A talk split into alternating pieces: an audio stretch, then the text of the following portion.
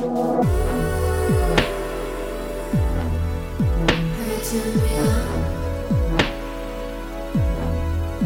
me to your bed.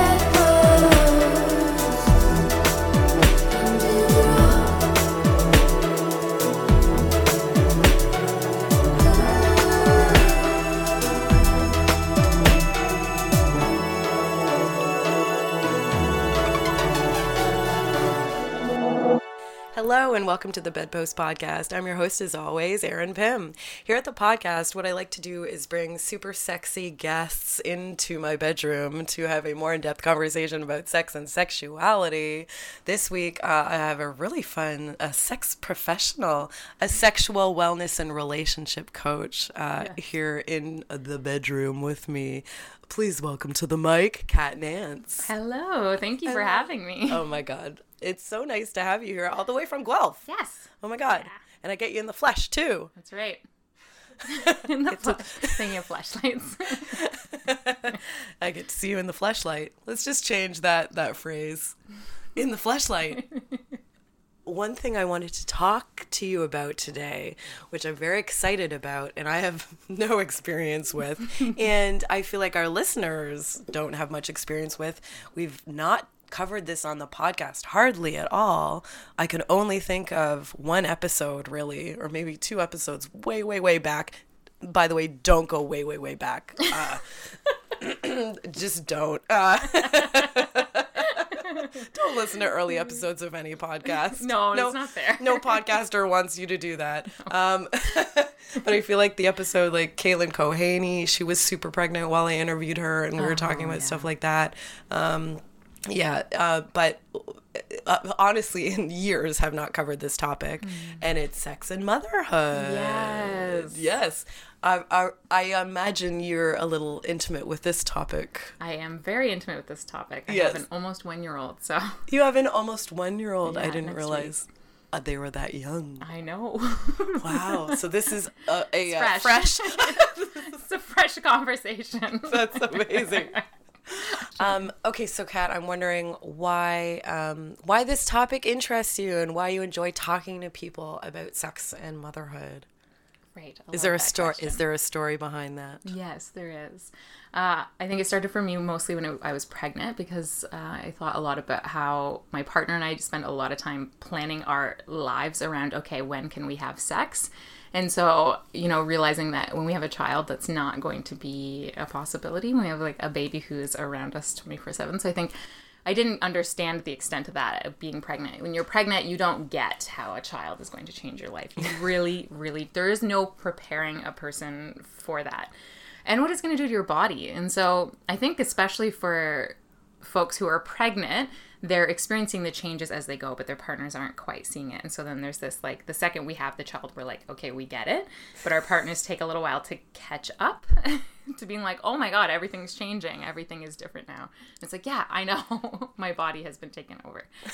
I remember thinking while I was pregnant, like people, you know, um, thinking a lot about how like, you know, this isn't I'm not doing this. Like your body is so primal. And that really was the first experience of being like, this is a very primal experience. Because if I chose how I was going to carry and grow this child, it would be a bit different. Like maybe I wouldn't have had so much back pain, or maybe I wouldn't have gotten so massive, or those sorts of things. But um, so I think this topic is really close to me because it's, I think, for a lot of people who have children, it's this experience of um, not being at home with ourselves. Mm uh, I remember feeling really homesick when I had my daughter. And wow, what an interesting choice of words. Yeah, it was for the yeah. first several months where I just like I kept saying that like I feel really homesick. I feel homesick.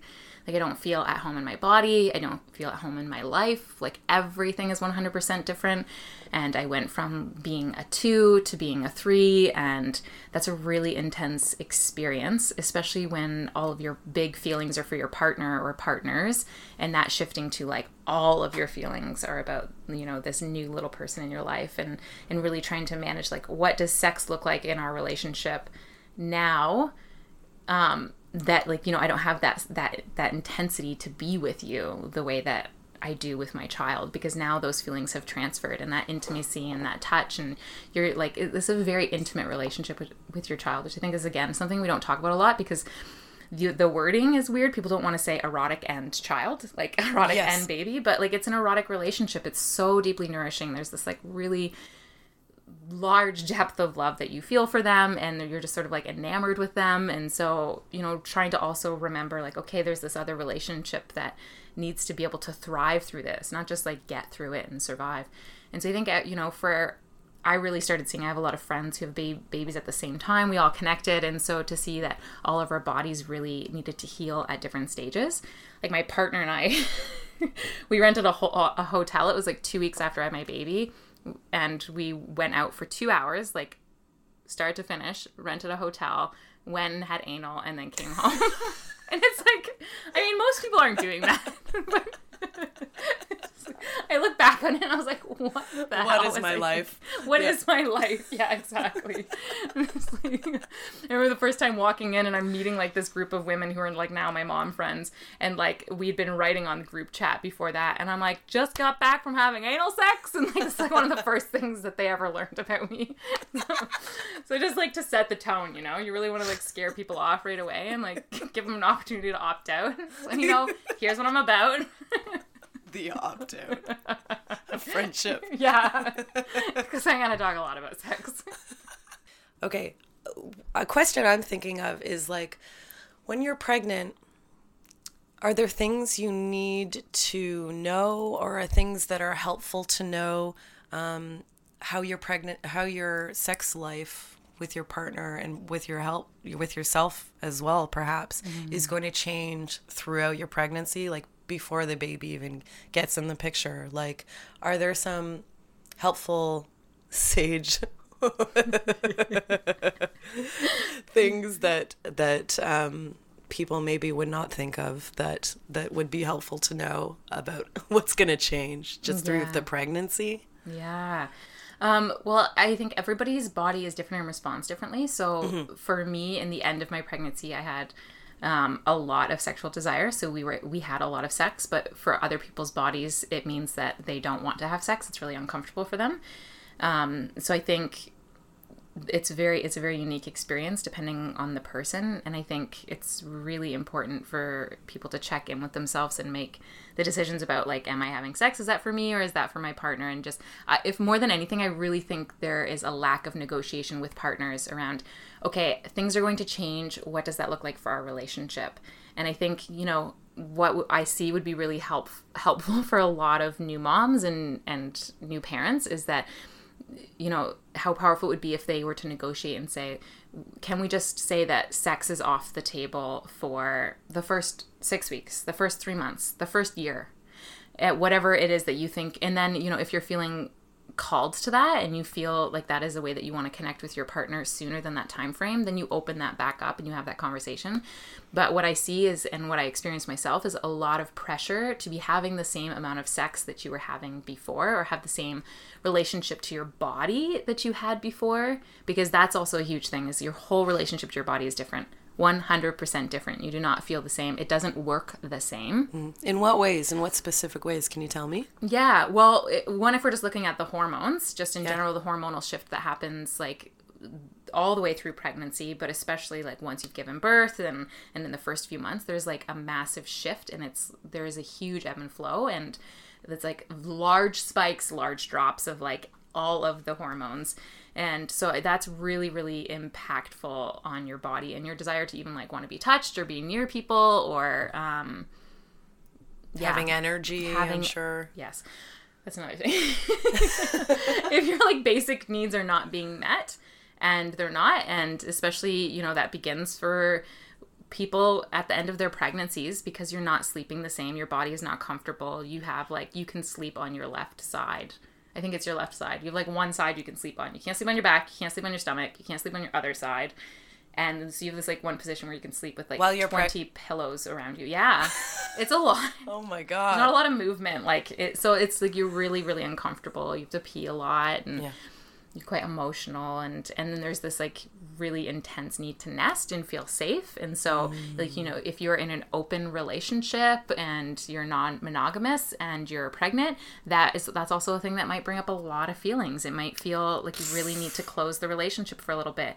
And you know what if you act as free agents in your non-monogamy? Like what does that look like? How do you also you know honor each other's autonomy but also get that like this is a time of massive adjustment and you know we need to both like part of the nesting is needing to be able to feel really safe and meaning, needing to feel like everything's really stable and so bringing in new people or new things that you have to like you don't want to process anything new at the end of your pregnancy or the first several months mm-hmm. That's a so like great, no that's new a great point. negotiating Yeah. like, no bringing in new new things like No surprises. no surprises. No surprises. We already like as people don't like new information, right? We get new information and we're like, whoa, whoa, this is too much. Mm-hmm. Shock, shock. Yeah, I need time to process, but you like you can't process when you have not slept in months. Hmm. Months. Months. I went like the first like four months of my daughter's birth. Like I didn't sleep for longer than forty minute intervals. Wow. At, there was a I one would time. die. I would die. I'm Yes. not, and I'm not being facetious. No. I would actually um, completely die. Yeah. I think under any other circumstance, people would. Like I don't know how mothers function. Like they're actually superheroes. And that's another Yes. thing to get is like you are a superhero. and that's like it's pretty incredible to be able to function. And then I went back to work at 3 months. So, so I was like not sleeping. Yeah, and so I I think yeah, I really I felt like I had I felt like at the time I had really good access to my sexuality still and then I had this experience where I think it was like 5 5 or 6 months in and my partner and I had like this really incredible experience and and it wasn't like anything different than what we'd been doing but I had this experience of really coming home to my body. Like it was the first time I actually felt like oh I'm home. I'm back. Wow. and I just like I wept I just like wept the whole time wept for like many like minutes and hours after it was like I was like oh okay I'm here I'm back here but it took me that long to come home to my body and it What do you think uh, precipitated that? I don't Time. I don't Who think knows? anything yeah to be honest I Anything, think it was everything. just everything anything nothing. Like just I think my I had finally leveled out and just sort of felt like my life was a bit more mine and my body was a bit more mine. And and I was just like you know you it's really hard to feel like you belong to yourself when you have a newborn. And you have a husband who is used to getting all of your attention and all of your energy.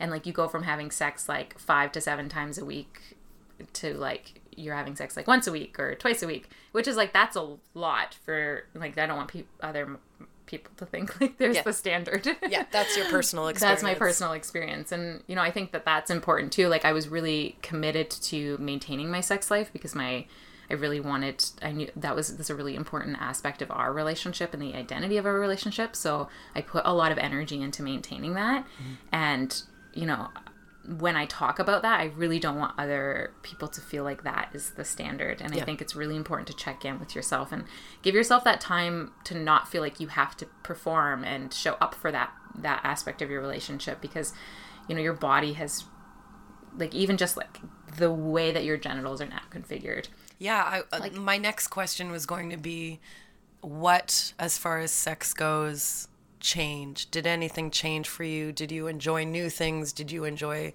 things you you used to enjoy? Did you enjoy them less? Like, did you have new new things pop up when it actually comes uh, when we were talking about actually being in the bedroom? Did things were things different? For sure. Yeah. For me personally, I did not like oral for like several months after. It's just like I didn't I didn't feel anything. I had uh, I had had a C-section and so all births are quite intense. Like it's very intense. No fucking kidding. and yeah. mine was especially intense and there was a lot of uh, birth trauma. Um, and then there's not a whole lot of support after. It's like you just sort of get sent home and then it's like, well, Yeah. like, Yeah. just Well, fend for yourself. deal with that. There yeah. you go. Yeah, it's really intense. And so it was a lot of like uh, my partner and I both processing a lot of trauma because him feeling like, oh, I thought I was going to lose my life partner. And Wow. then our baby was like sick. And then we were, you know, so all of these things. So he's feeling quite vulnerable and I'm feeling quite vulnerable. Um, so I think you know I had a, quite a big disconnect between myself and my vulva and my vagina, which generally have a, a very lovely relationship too. An intimate a relationship. very intimate, very intimate, loving relationship. Um, I had had a C-section, and so the left side of my vulva still is is like numb. Like I have nerve damage there. Yes. Um, so part of it is like I just I don't feel there, and also it's very sensitive. So I don't feel. Plus, it's like it's very sensitive. Interesting that it's both. It's I feel um, It's both, nothing yeah. but everything. Yeah, Yep. exactly. It's like don't touch there or in there. I don't feel that you're touching me at all. Wow. So it's quite intense just to be like, w- okay, I feel differently down there, and now I have to adjust to being to having a different body. Like my body is different.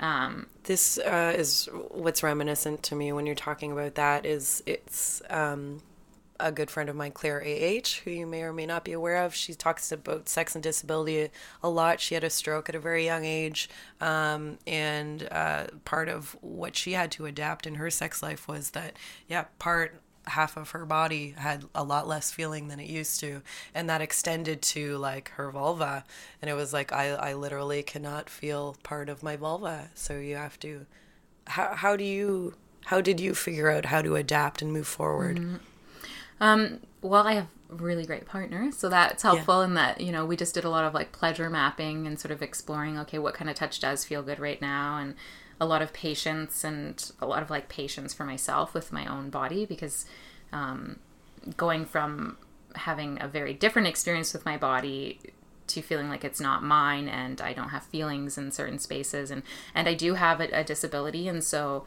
having a baby and then having like having a having her by C-section meant that for 6 weeks I wasn't really able to be very active and um, I have Charcot-Marie tooth disease and it's you have a lot of muscle wastage wastage quite quickly and so for somebody else, their muscles wouldn't start wasting in that time frame, but for me they did. And so I, had, I experienced a lot of weakness in my legs and and in my back and in my hips. And so then there was just like a whole adjustment to that. Like now my body really does not feel like it did like just six months ago. i've Like, literally lost muscle mass Yeah. a lot of muscle mass in this time frame yeah. So sex looks different because like I'm weaker. I'm not as strong. I'm not as resilient feeling and um it just feel like there's I just didn't feel as sexy as I had felt before. yeah like really feeling comfortable in my own body. So there's just an adjustment to like the way things now feel and look.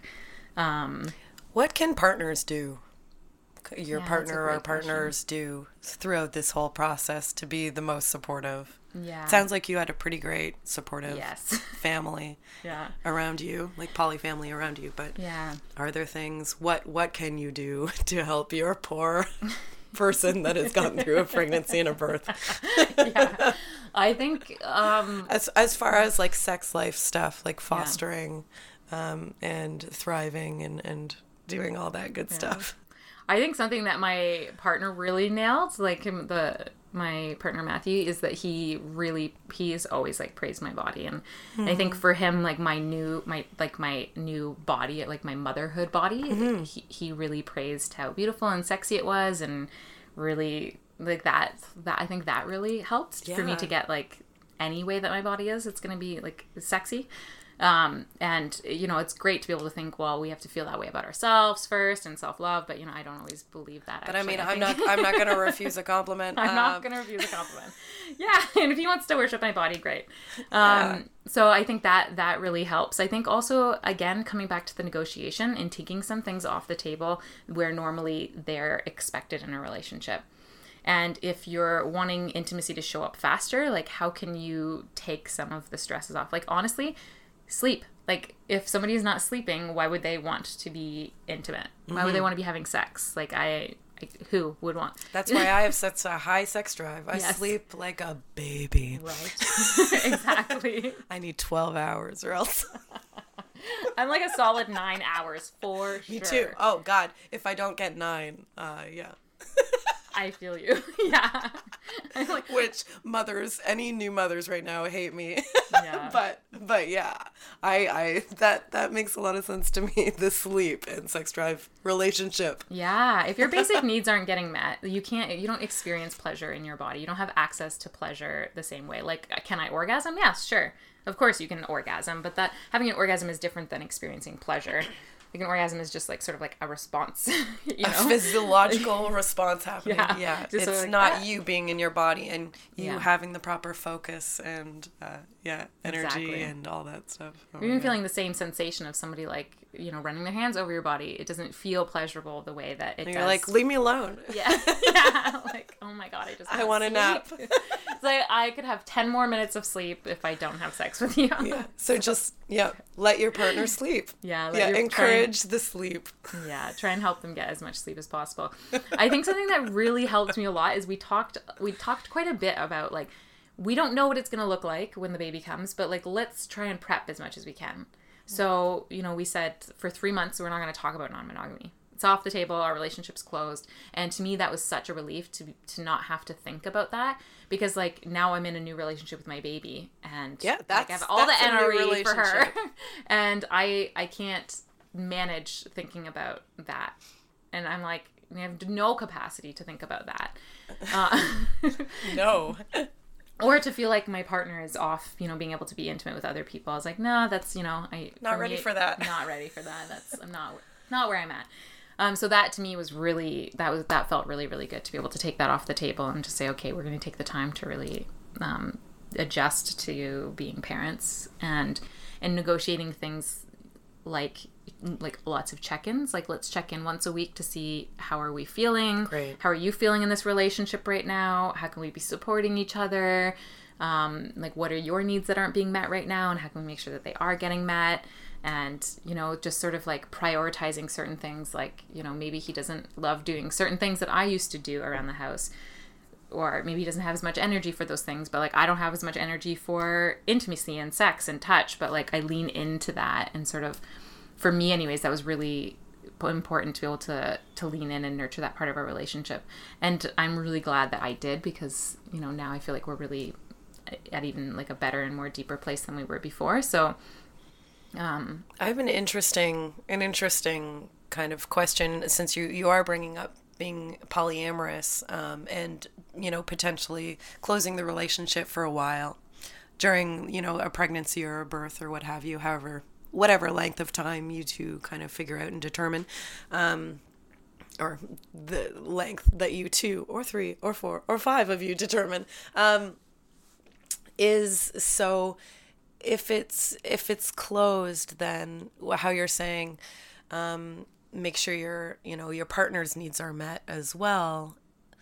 What happens there with say for me when i'm just thinking about it because i know nothing about it. I've never been pregnant i've never had a baby. Um, i would think that that would be a time that because i'm in a poly relationship as well that i would want that my husband might need to be with other partners sexually because I would not be as available potentially. Do you have anything to say about that? And and I totally understand that uh say I would be if I'm in the pregnant um, if I'm the pregnant person, that would probably be the worst time for them to go do that. Yet that would be the best time for them to go do that like for them, yeah for my partner's yeah sexual well-being. Yeah, I get that. And then they're bringing that energy and aliveness back. And um, yeah, I think that's really interesting. So when my partner and I like officially closed it and said, okay, we're you know we're we're closed for this period of time, we weren't seeing other people. Like we didn't have other relationships.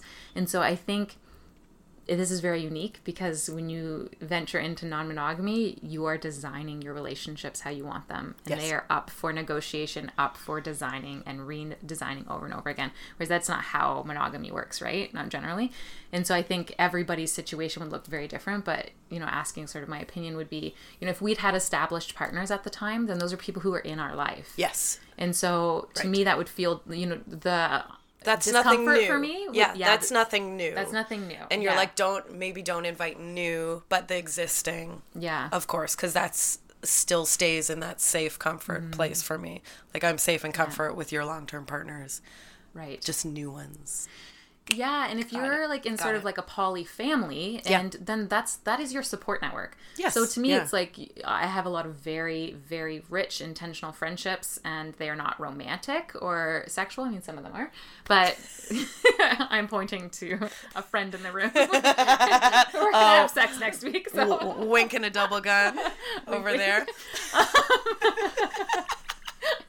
but you know for me that's i had that support network. Those you know there was meal trains set up. There were people Wow. showing up and cleaning my house and and bringing me food and doing everything that i need and people that i'm checking in with. And so to me like that's important you don't want to cut out your support network No. So you're you're the last thing you should do. yeah, that is the last thing you want to do. But, you know, having a conversation around like what's it going to look like? Can, you know, we have some freedom to just explore or just settle in and lean into this massive shift in our relationship and how can our partners or community support us without it feeling like we have more people's feelings to manage because you might feel it it's so hard to say how different people would feel, right? Like some some folks might think, "Great, yes, go be able to get those needs met somewhere else so that I can be freed up from that." And that's actually really great. I, I really get that. Yeah, so if that's your headspace, fucking go. Fill your fucking go for it. Yeah, go. Yeah. and then like watch the baby for me for like six hours after with And all your also- energy while I sleep. Yes. Because like sleep is going to be the most important person for the baby person who just birthed the baby. Like sleep. Sleep, sleep, sleep. You are yeah. deprived. Yeah. Um, I think that might be a good Yeah. place to take a break. Okay, actually. great, okay. So I think we're going to take a break, and then um, in the second half, since we're kind of starting to talk about the co- poly conversation, I'd love to continue that with you in the second half, Kat. Um, so that is exactly what we gonna do. So we'll see you in the second half, everyone, with Kat Nantz. Hi,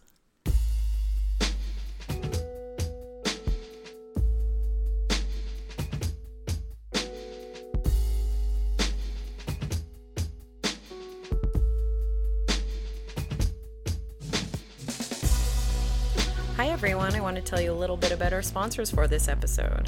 Our first sponsor is Oasis Aqua Lounge, a sex club located right here in Toronto at 231 Mutual Street. It is a body positive environment, and they are shame and judgment free when it comes to pleasure and play. They're an inclusive and diverse venue, welcoming of all sexual orientations and gender identities.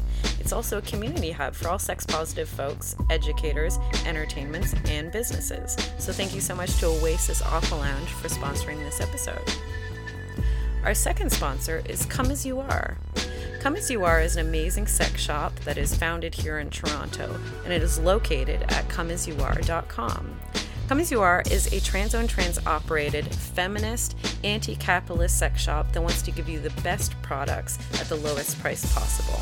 And they're going to prove that to you by offering a 15% discount when you check out at comeasyouare.com using the coupon code BEDPOST. That's B E D P O S T when you visit comeasyouare.com. And our third sponsor for this episode is Unicorn Collaborators. Unicorn Collaborators is a business that has been running here in Toronto for about five years by two queer unicorns.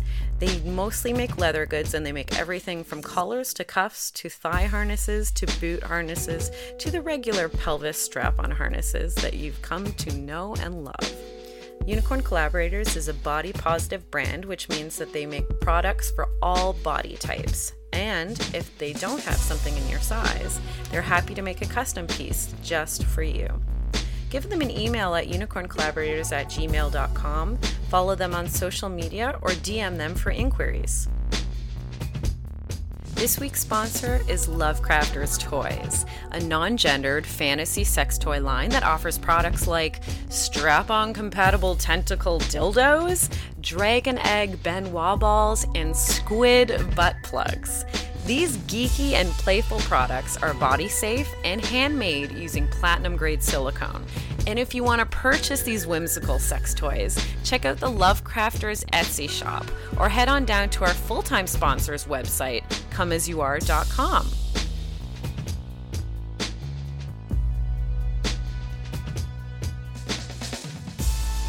Hi, everyone. Welcome back to the Bedpost Podcast. I'm here with sexual wellness and relationship coach, Kat Nantz. Yeah. Hello, hello. we thought we'd kind of continue our conversation um, about motherhood, and also we've been. It's kind of been morphing into a polyam conversation Yeah. as well, which I love. It's one of my favorite topics Yep. to jam on. So I thought maybe we would, yeah, we talk exactly on that. What happens when a baby is brought into a, um, I want to ask poly family. I know that's probably not your personal experience being in a poly family, but brought into an open uh, dynamic. Yeah. Um, well, I think it's quite unexpected.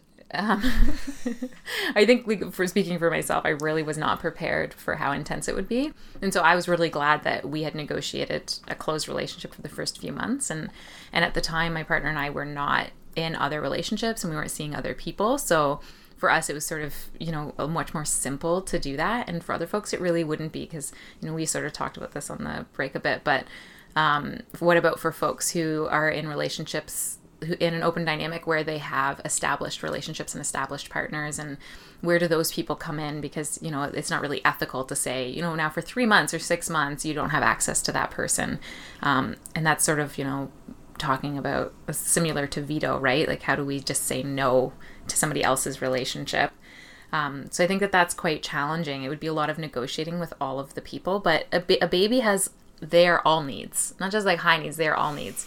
Like you don't get to negotiate with them about them getting their needs met by somebody else.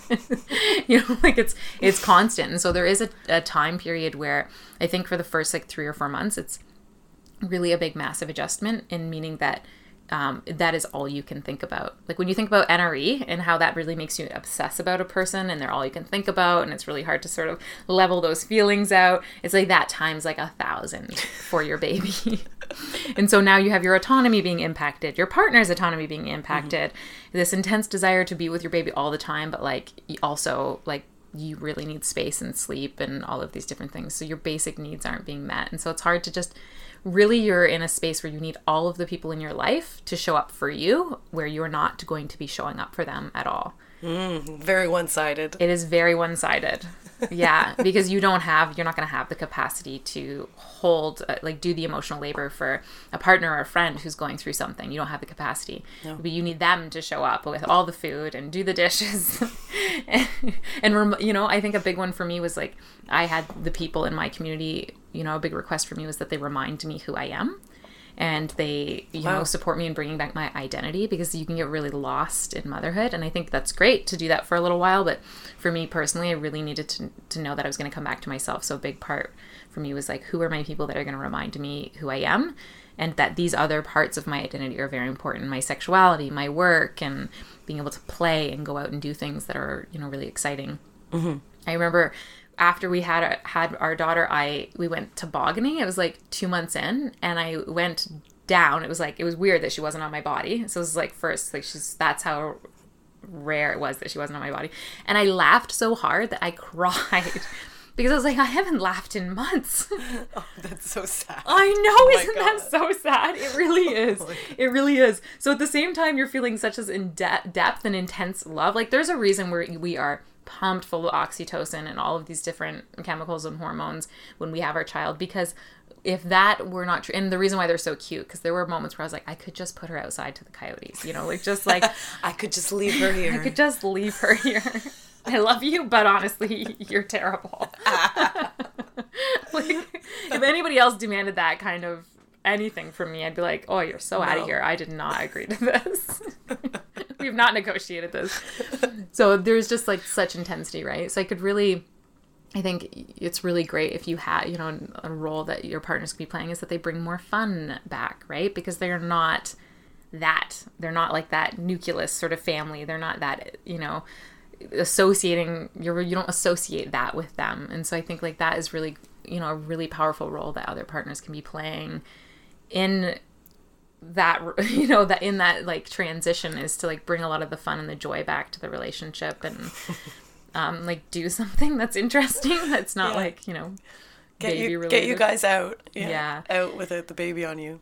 yeah, Yeah. and depending what your parenting style is like like if yeah, and if you're breastfeeding, like the person who's had the baby, then like the baby's not leaving your body.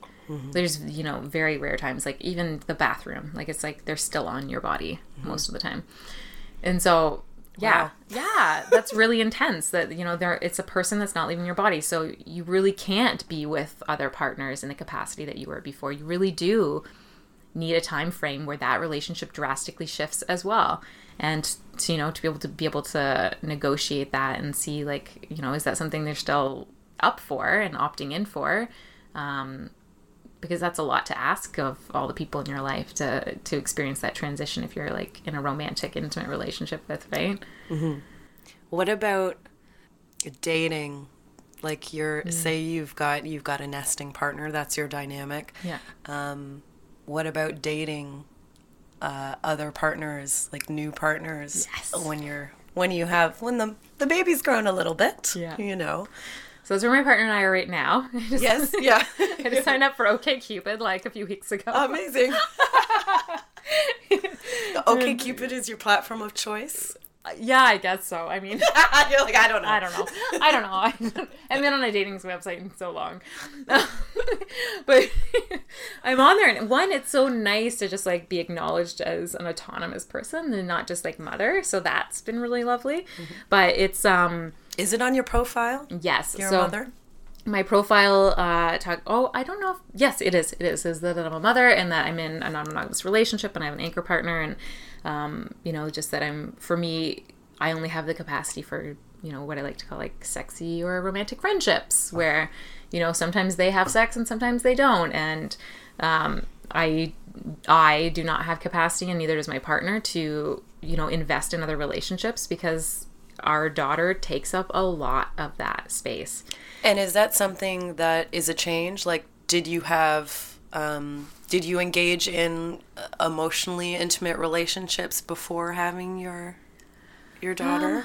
We've had I've I've recently come across this term called uh, like a clopen relationship. it's like closed open, closed open, closed open. that's a Ping like pong relationship. yeah, it's been a ping pong relationship. so that's been our dynamic. I, w- in the first like year that we were dating, we were invested in other sort of relationships. I think especially me, um, I'm much more outgoing, so it's easier for me to make those connections. Um, so we did have that, and then it was closed. But we have always been open to like kink and play. So we've always played with other people, but not always had relationships where we're going out on dates and spending that sort of time with people. Okay. Um, so now we're shifting into okay, that's what we're we're wanting to create that in a relationship, which is interesting that now we're bringing that much intention to it when we have the least amount of time for it. and so we a part of our our like sort of negotiation and that opt in opt out for people like letting them know right up front because especially when you have NRE you want to spend all your time with people and you get really excited but really being able to scale that back and set the intentions ahead of time and, and be very clear that like you know I will only will be able to see you a couple times a month and no matter how excited we are about each other like I literally do not have the time in my schedule to make that happen. And so that means other folks really need to be up for that right? Mm-hmm. So you've got to have like have that all in your profile so that yeah yeah basically and so that nobody gets disappointed. Right, that's right. Yeah, and I um it's really easy to get caught up in that, right? And and you're texting a lot because you're getting to know each other and all of these sorts of things and but um, being really clear about setting the boundaries and parameters around that because it's really disappointing that then six months in it's it's Yes. like I actually don't have that time for you. Um, so just like give that to them up front so then they can decide like actually I need to be able to communicate more with the people in my life like that I'm in romantic relationships with. Um, So ideally, what does it look like for you now that you're a mother? What does your polyam dynamic look like? Ideally, for Mm-hmm. me, I'd like to fuck all my friends. That's just that would be ideal because I've already built the Time- relationship. Yeah, I don't got time to meet new people. Oh my god. Yeah. Wouldn't that be so great? It's like I'm already so invested, Mm-hmm. and there's all this trust and love already there, and then we could just like fuck once in a while. But like half of them are non, or half of them, more than half of them are monogamous, and so they won't have sex with me. So you know who you are. I'm talking to you, Jerry, yeah. Barbara. Yeah. exactly. And like just open your relationship already. God. just for me. Um, you kind of mentioned uh, kink a little bit. Mm-hmm. Where does um, kink tie in with all this, with polyamory, with motherhood? Yeah. Where does kink come in for you? Where does kink come in from? Where doesn't it? Where, yeah, that's actually what I want to say is where doesn't it? Uh, non-monogamy for me is very tied to kink. And Yeah. so I that is more exciting to me than just like going out and having fun dates with people because I sort of feel like, oh, I could just like do that with my partner or with my friends. Um, So you're a person that kind of seeks uh, varied experiences a lot of amongst your novelty. partners. Yeah, yeah, novelty. a lot of novelty. Yeah. Uh, my anchor partner and I are both that way. We need a lot of novelty, a lot of freedom, a lot of autonomy, and I think a lot of people who do not know me are you know drawn to it for those reasons. Yeah, certainly. And so um, I love I love kink for that reason, and that I also yeah. I always say I have a kink for trying new kinks. yes yeah like adrenaline kink- seeking I have a kink for trying new things. Yeah, Yes. I'll literally try anything once. Same. And and just for the reason that it's new. Yeah. Yeah, oh, me too. The first scene that I did when I went into the kink community, like cute little tiny bouncy 24 year old me, like, go into the kink community. The first scene I ever did was with my now partner's Dom at the time was a needle scene. Wow. Like yeah. what was Like I who does thinking? that? Who? I don't dip, I jump. This first scene is like, woo! play. like a lot of needles. There were like a hundred. who's first scene? It's just like who jumps into that? Like, oh my goodness. That's really funny. So that's like that was my reference point. So you know, I've tried most of everything, and you know, I'm an extreme player, and I think my biggest draw to non-monogamy is a lot of hands all the time, lots of stimulation, a lot of play. Like most of my first Overstim? sexual ex- over Overstim? yeah, just like just so much. so stim. much, all of it, all the time. All the stim. like I think most of my first sexual experiences were group sex with friends, mm. and Wow. yeah, and so I've always loved a lot of A lot of people there. a lot of people A there. lot of people in the room. Yeah. So to me, I'm just like, how could that not be part of my life? Like even when my partner and I uh, like close our relationship, it's like not to that though. But not to orgies. Yep. Yeah, not to like a fuck ton of hands all over my body. So. Obviously. Obviously, that's, That's the never off the table. So how do you get to do that still with being a mother? Mm-hmm. Well, uh, you know what? A lot of it more now means like I'm going out and doing it on my own, and he's staying home. Okay, so Or- that used to be a thing you would do together. Yeah. Yeah. It was a lot of it was like we did a lot of play together Mm-hmm. and you know a lot of those sorts of things were extensions of our relationship and now it's like it needs to be organized that it's one at a time going or Right, because one has to stay with the baby. yeah or we're doing sleepovers like our baby does really well with sleepovers and so we're really lucky we have a lot of grandparents very close by so That's nice. um and that- what do you say when you you're Oh, like, man. gotta go to an orgy, mom? Yeah, see. Will you take the baby? we make up shit and we just like You're not like, I got this kinky play party. No. This femme kinky play I mean, I can say that to my mom, but not to Yeah. my partner's parents. No. It's funny because his sister follows me on Instagram, and I hope she doesn't watch this. And I'm always like, please don't watch any of my interviews. Like, you know, just like, I think she must not. Just she, she just must me. like, yeah. And I was me. like, please don't. Just, but yeah. Um, yeah, so I think a lot of it's just sort of negotiate. We're doing a lot more on our own, and before we used to like to do a lot of things together, like doing, Mm-hmm. That's a you know, change. kinky camping. That's huge. That's That's, a big actually, change. That's a big change. How are you yeah. finding that? Um, I think for me it's a big shift because I I always like an anchor person that I really trust when I'm playing. So like if I go to play parties, like um, I'm up for playing with a lot of people who I don't know very well, as long as I have like a trust anchor. Yeah, just one person there. Just one that- person who like I, you know is sort of anchoring me in that, and I can see that they're checking in with me, Mm-hmm. especially because I like to play really extreme. Yeah, so like a consent monitor kind of. Yeah. Yeah. Yeah. Um, and so now, you know, I just I have to negotiate differently in that, you know, I'm playing with people I'm more familiar with and um, Or you bring another partner maybe that is Yeah. can serve as that, you know, yeah. that tonight anchor for you. Yeah, that's right. yeah. Your daily anchor. Yeah. Second second in charge. Yeah. Second in charge. I Yeah. like that. Yeah. Yeah, you just have a list. That's a good idea. You're like, who would like to come with me? Yeah. Who can be the substitute anchor for this evening? Yeah. yeah. And um, how do you foresee this kind of changing or um, developing into the future as your child grows and becomes kind of uh, inquisitive? and aware. How do you foresee things happening with your poly stuff, your kink stuff? Yeah, I think in terms of as long as things are age appropriate, like she will just know everything. Um, I mean, she, yeah, I mean, not everything. Let me rewind for a second. That's not fair to her. um, I think you know once she is at an age where she's like asking those types of questions, then um, we will just answer whatever questions she has. Honestly, I think, yeah, that would be our approach.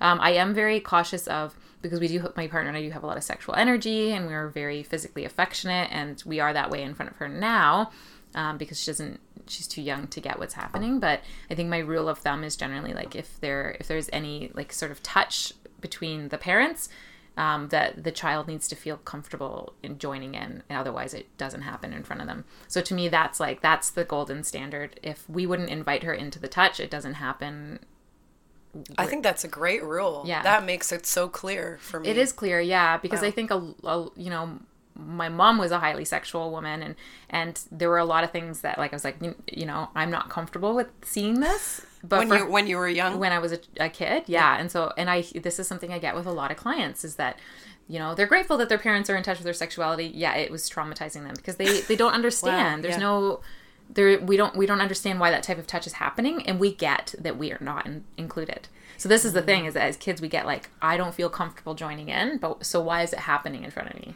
yeah. So I think, you know, that to me, that's why that I think that standard is there. Like, if, you know, our daughter wouldn't be comfortable joining in in this cuddle pile, what are we doing that, you know, is not appropriate? And so I think for people who have a lot of sexual energy and they're really in touch with their sexuality in that way, um, to be that they need to be really careful because it can be very traumatizing. Even though you think like, oh, we're just being affectionate, it's like, yes, but would you touch your child that way? No, great, don't don't do that touch in front of them then. And why why make that rule? Like what's the importance of having a standard like that?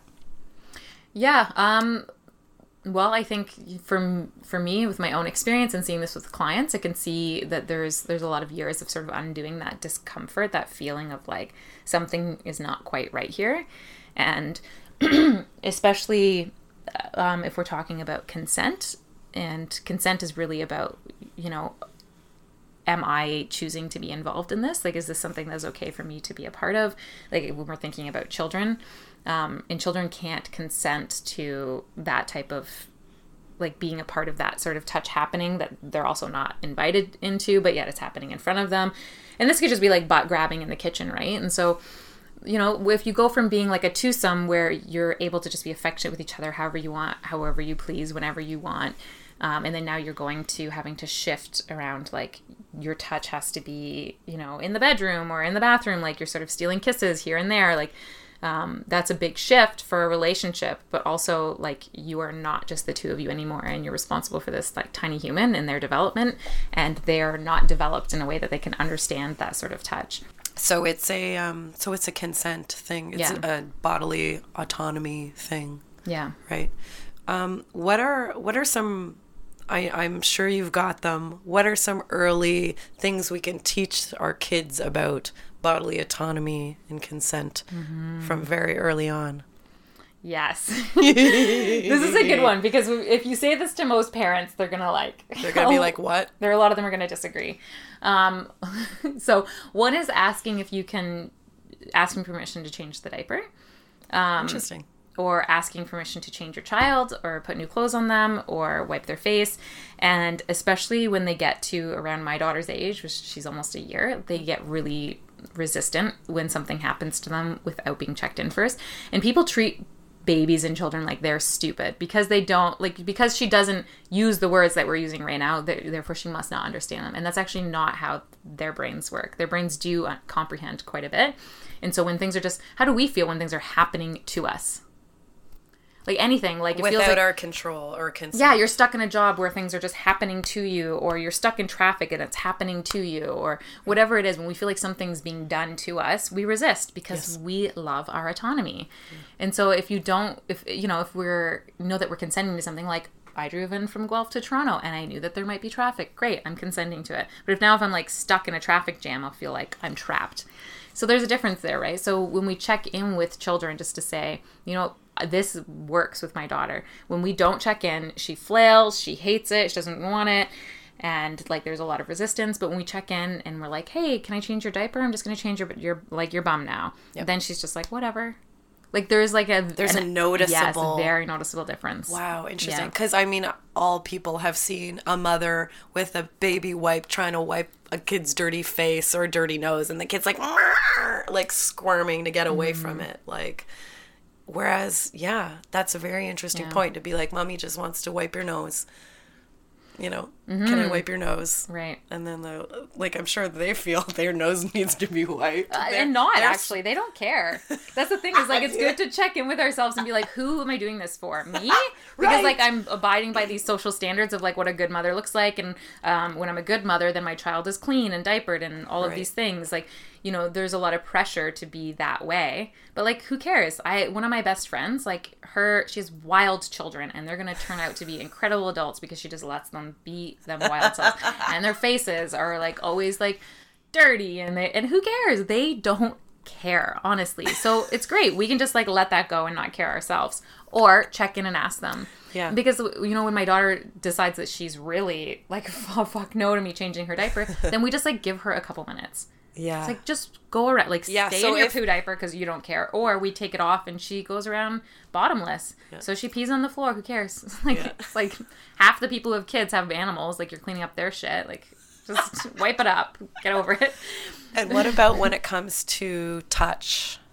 Yeah um, like tickling, hugging, Oh gosh. kissing a relative that they don't know, yeah all this stuff. Well, I think that's so interesting because our generation is really present to that. Mm-hmm. And, and I think more often than not, most people really get that consent is important. We don't want Aunt Judy just like getting her face all up in our baby's face. Um, but th- that generation does not get it. Yes. And so we've. Yeah, what we've- can yeah, yeah. So I think the answer is obvious that, you know, You correct people. Yeah. yeah. So what can we do to help the older generation be like, Yeah. you can't just molest my child. Yeah. They you're a stranger to them. Yeah. And they feel uncomfortable like when this aunt that they see once a year and they don't remember is kissing them and uh, asking for a, not asking for a hug. Yeah. you know so yeah what can we do to tell the grandparents the you know mm-hmm. that they need to ask first? What's the best way to go about that?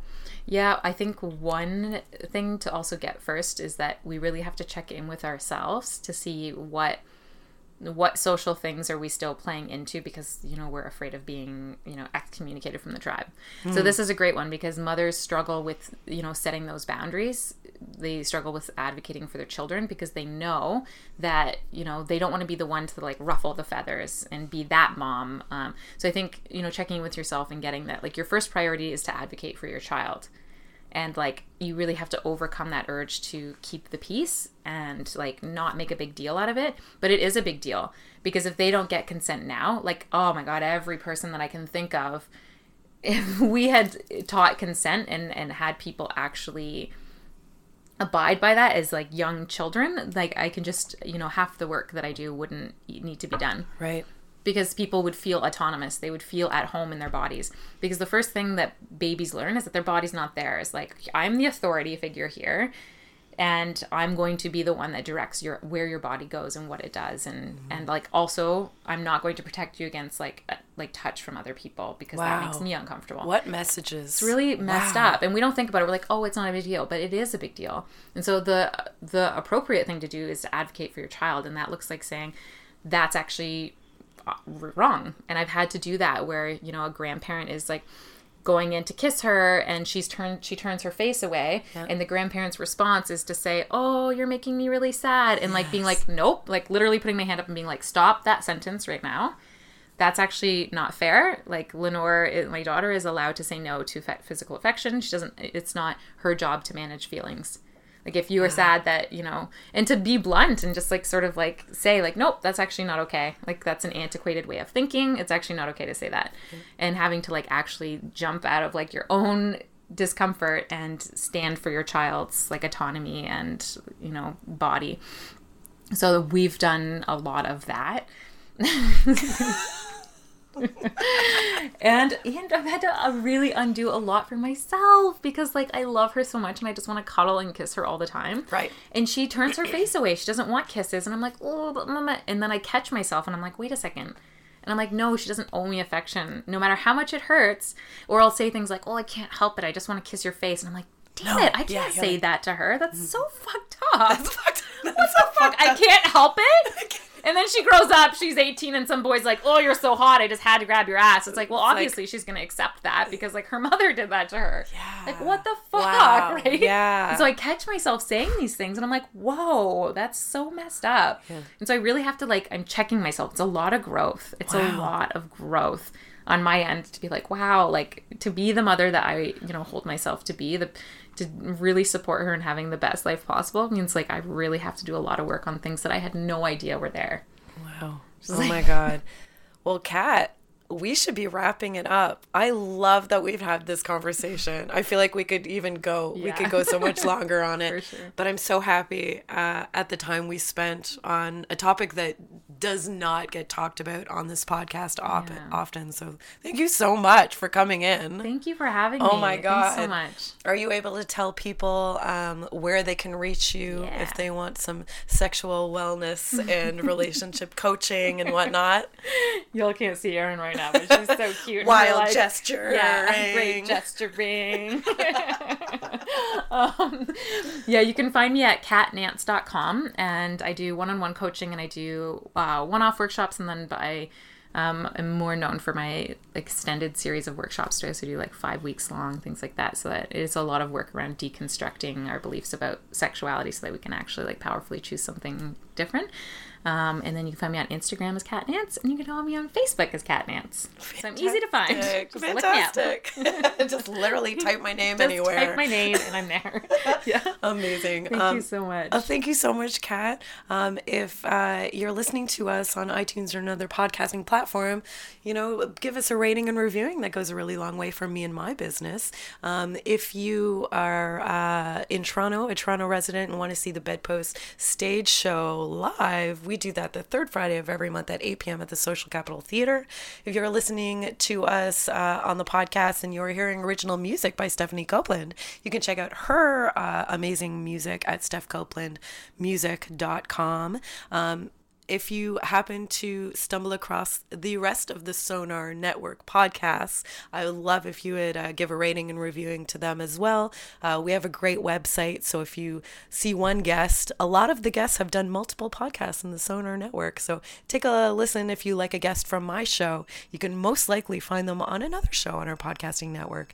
Um, and lastly, but very not leastly, I want to give a huge thank you to you, Kat. Thank you so much for coming all the way from Guelph Yes. from consenting to be in the traffic from Guelph to Toronto Santa Claus parade. today Traffic on well. the Santa Claus parade. Thank you, what Kat. are we doing? Thank you so much for having me.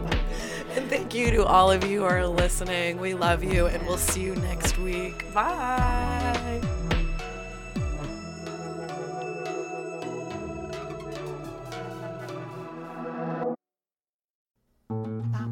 This podcast has been brought to you by the Sonar Network. Sonar!